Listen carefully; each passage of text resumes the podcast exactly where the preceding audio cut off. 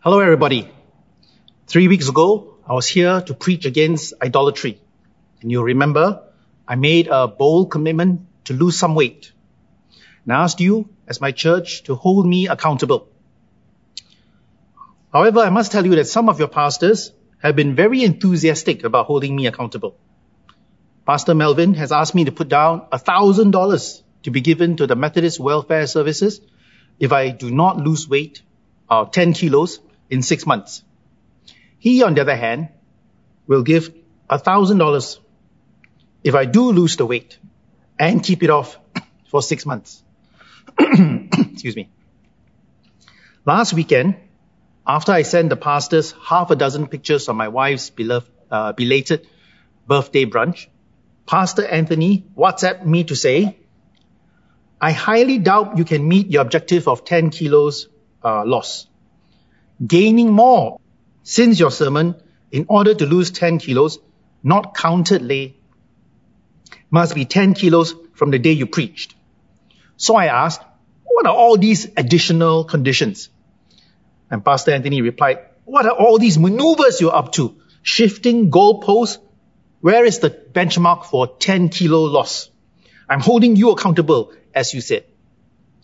Then he decided must be 10 kilos from the day you preached. This is the benchmark. I responded by sending him two, uh, two more photos of oxtail debal curry and turmeric cabbage. We Singaporeans are all very enthused when it comes to food. Well, today's sermon uh, is also about food. I'm going to talk about the Lord's Supper. And you may think uh, you know a lot about Holy Communion already, but Please listen carefully anyway.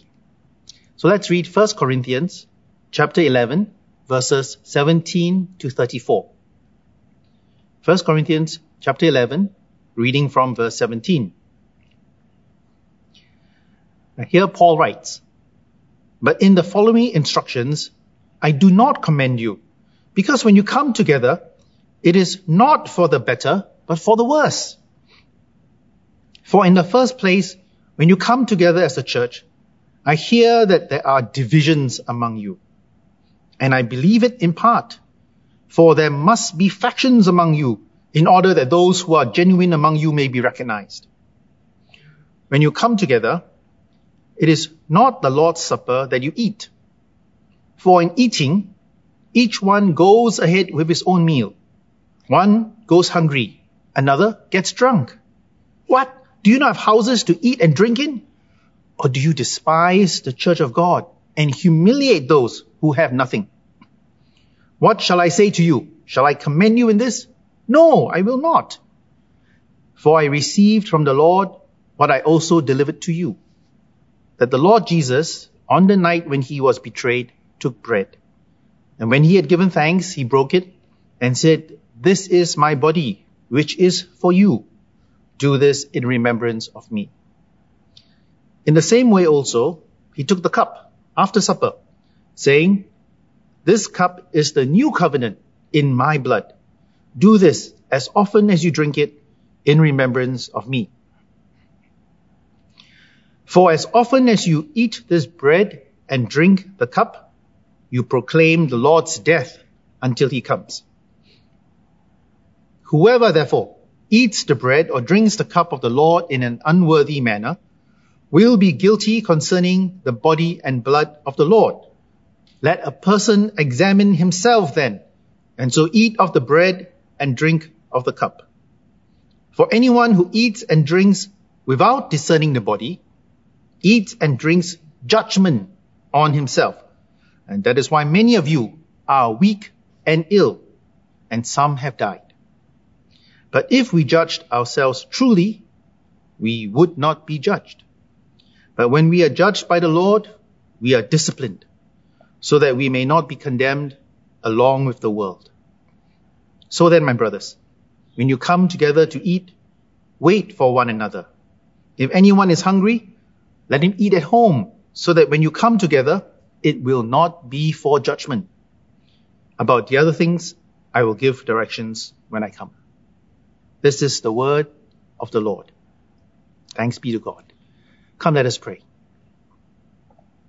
Father, we pray you open up your word to us now and speak to all our hearts. In Jesus' name. Amen. Now, I was reading an article in the newspapers the other day, which said that in Singapore, more than 122, 120,000 people, sorry, have set sail on cruises since last November. 120,000 people have gone on cruises. Cruises to nowhere have become popular again. And I was once on such a cruise years ago. I think it was on the Superstar Aquarius. And we went to Port Klang and back, you know, over two nights, more than 10 years ago.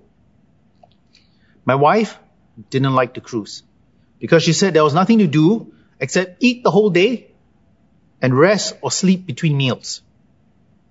I loved the cruise because there was nothing to do except eat the whole day and rest or sleep between meals. Now, what struck me about the food was that there was a whole range of restaurants where you could go and eat as often as you wanted without paying more there. The cost of the food was already built into your cruise ticket. And there were also specialty restaurants where you had to pay extra to eat. But if you had booked a higher class of cabin, if you were staying in a bigger state room, uh, state room or suite, then you were given several hundred dollars worth of credits to spend in those specialty restaurants. In other words, if you paid more money for your cruise, you didn't have to eat in the big buffet restaurants with the crowds and line up for your food.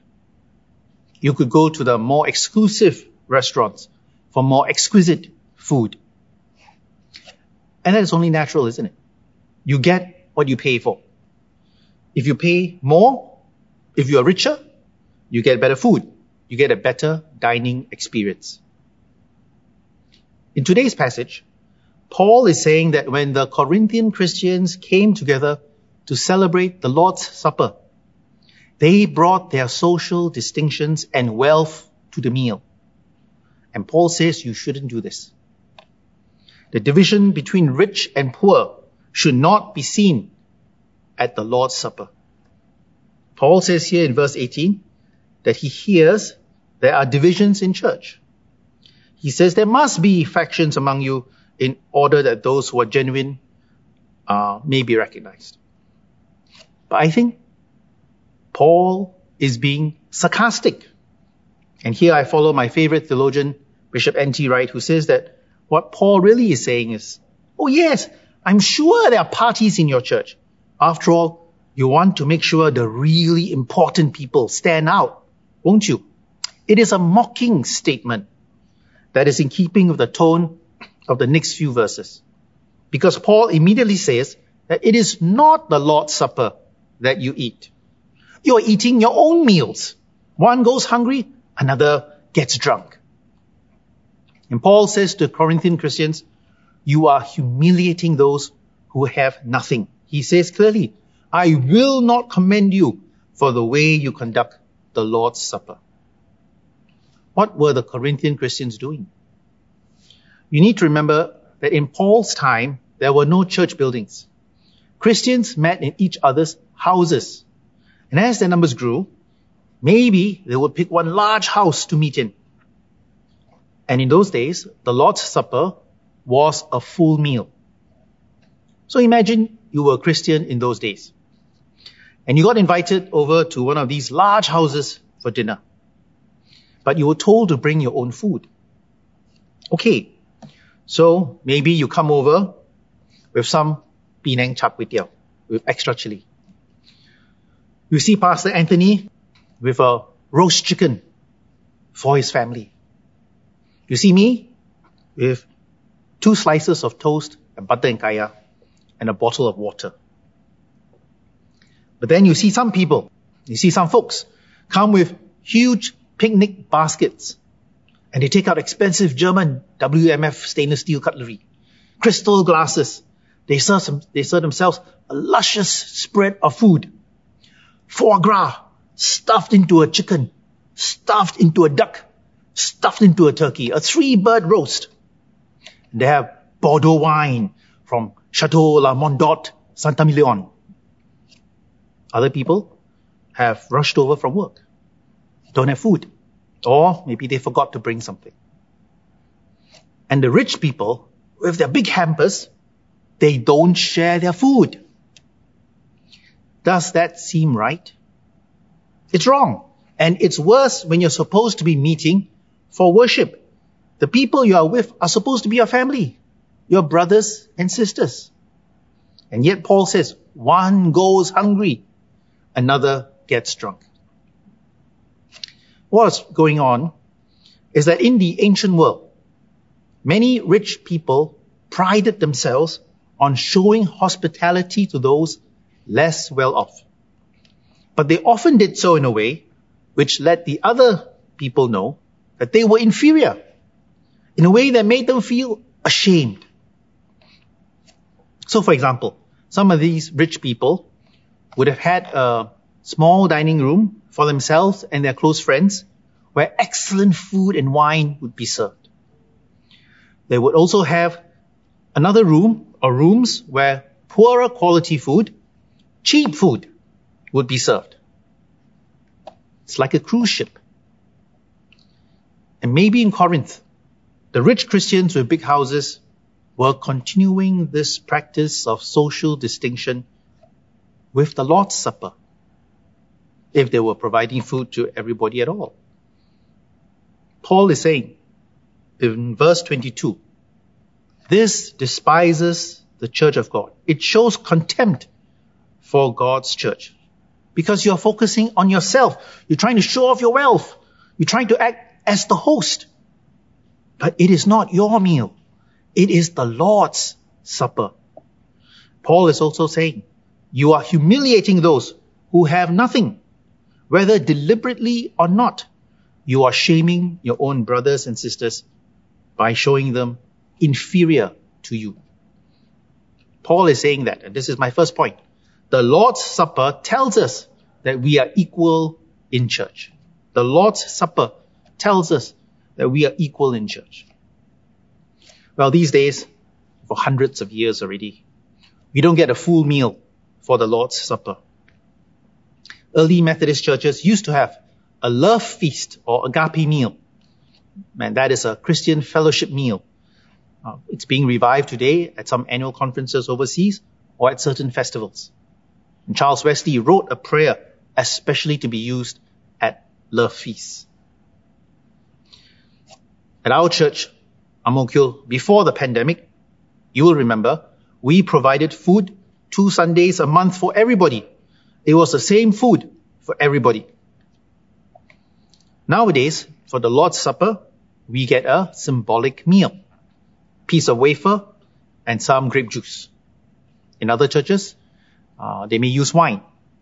In some other churches, only the clergy drink the wine. The lay people only get the bread. But we all generally follow the same ritual based on 1 Corinthians chapter 11. And we may refer to it by different names. Holy Communion, the Eucharist, the Mass. But we still repeat these words in 1 Corinthians 11 when we remind ourselves why we celebrate the Lord's Supper. Paul then goes on in this passage to explain what the Lord's Supper is all about. And Paul says that he delivered to the churches what he received from the Lord. What did he receive? He received the story of the Last Supper and he got it from Jesus himself. You will remember that Paul was once called Saul when he was an anti-Christian.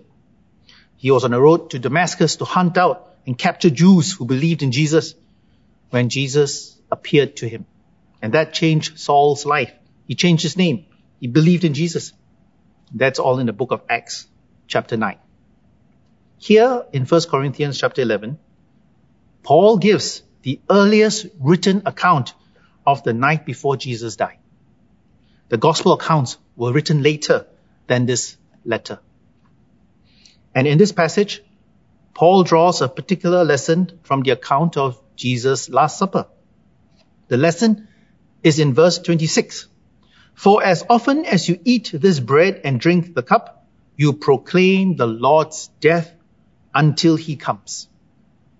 Paul does not mean that when we celebrate Holy Communion, it's a good opportunity to preach about Jesus' death. That may very well be the case. But no, what Paul means here is that when we enact the meal, we announce Jesus' death. It is not just an occasion for fellowship, for ritual.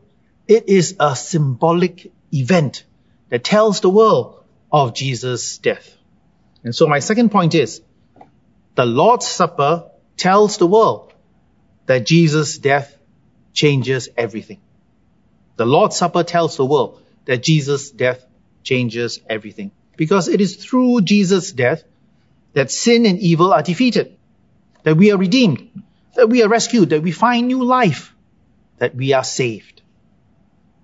It is eating this meal that we receive communion. Holy Communion uh, is a sacrament. And the de- definition of a sacrament is that it is a means of grace. It is an outward and visible sign of an inward and invisible grace. And so we receive grace in Holy Communion. And when Paul reminds the Christians of the traditional story of the Last Supper, a story they already know, Paul explains that when the meal is celebrated, Jesus is present himself. Jesus is not locked away in the past. He is not absent. When we eat together in the Lord's Supper, Jesus is present with us to give us grace. Uh, once many years ago, when I was in need of forgiveness, I came for Holy Communion.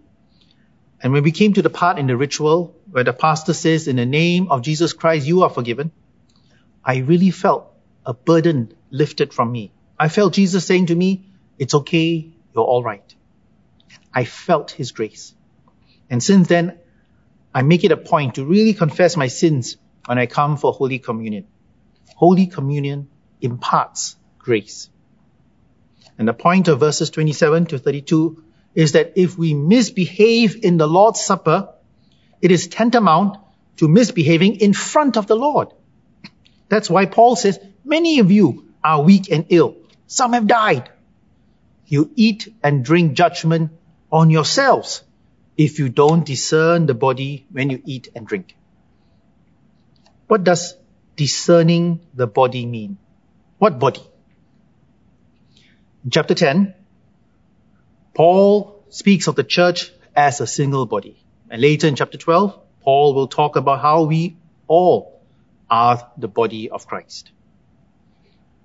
Firstly, we are the body. And if we share in the bread in the same way, we declare that we are all one body. Secondly, in verses 24, 26 and 27, the bread refers to the body of uh, the Lord. The body to be recognized is also the presence of the Lord in the bread. And these two must come together. We must discern the presence of the Lord at the Lord's Supper as well as our unity and equality in sharing the bread. That is discerning the body when we eat and drink. And that is why at the end of this chapter, Paul returns to his earlier discussion about coming together to eat as equals. He says, when you come together to eat, do it together.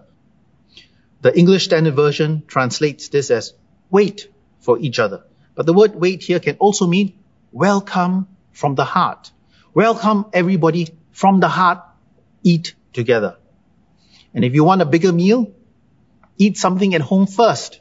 Don't flaunt your wealth and have a big feast in front of other Christians who may not be able to afford big meals. Come instead to eat in Jesus' presence and receive grace from Him.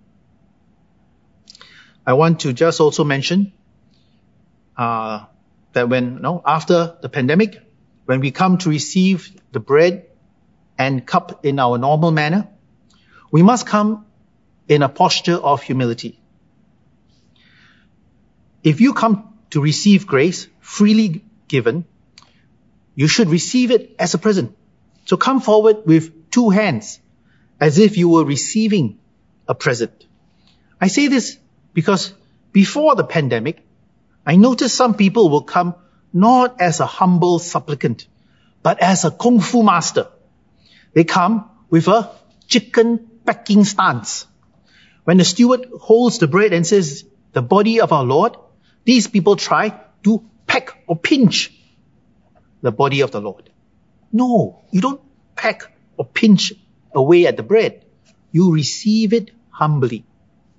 So when the pandemic is over, remember, when we return to our normal ritual, when you come forward with your chicken pecking stance and the steward pulled back, then just correct yourself. You can also, as you walk away, give a quiet peacock to yourself as a reminder not to do it again. So to repeat, the Lord's Supper tells us that we are equal in church. It reminds us that we are all one body. The Lord's Supper tells the world that Jesus' death changes everything. There is life and grace in Jesus. May we reflect that life and grace in this world. Come, let us pray. Father, we thank you that in church we are all equal. There is no east or west, north or south, rich or poor, male or female, free or slave, but we are all the same before you. We are all your children. We ask you, Lord, to continue to bind us together, continue to help us to watch out for each other, to care for each other, to love each other, and to truly become your people. So we ask you, Lord, to bless us and use us in mighty ways as your people in Jesus' name. Amen.